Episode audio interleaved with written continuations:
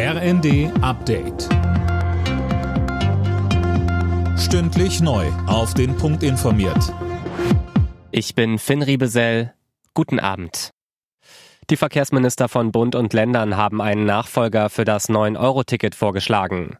Geplant ist ein 49-Euro-Ticket für den Nahverkehr. Es soll bundesweit gültig und digital sein. Bundesverkehrsminister Wissing sagte, Das Ticket soll ein Abo-Ticket sein. Etwa so, wie man es von anderen digitalen Diensten auch kennt. Man macht ein Abo und kann aber jederzeit auch kündigen. Das, glaube ich, ist ein äh, gutes Angebot für diejenigen, die sagen, ich brauche aber auch die Möglichkeit, mal nur für einen Monat zu fahren. Und deswegen haben wir diesen Weg gewählt.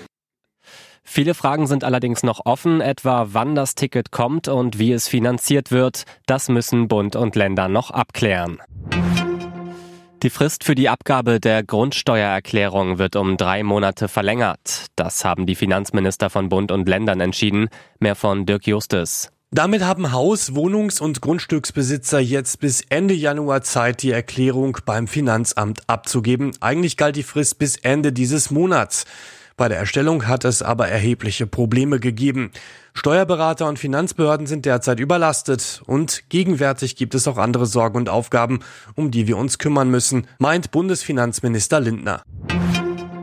Die mutmaßliche Redelsführerin hinter der geplanten Lauterbach-Entführung sitzt jetzt in U-Haft. Die Frau soll auch versucht haben, Waffen und Sprengstoff zu besorgen. Vier mutmaßliche Komplizen sitzen bereits seit April in Untersuchungshaft. Nur ein Tag nach dem Rücktritt des rheinland-pfälzischen Innenministers Levens ist das Amt neu besetzt. Der Mainzer Oberbürgermeister Ebling wurde am Nachmittag im Landtag vereidigt. Levens war gestern nach Vorwürfen im Zusammenhang mit der Flutkatastrophe im Ahrtal zurückgetreten. Alle Nachrichten auf rnd.de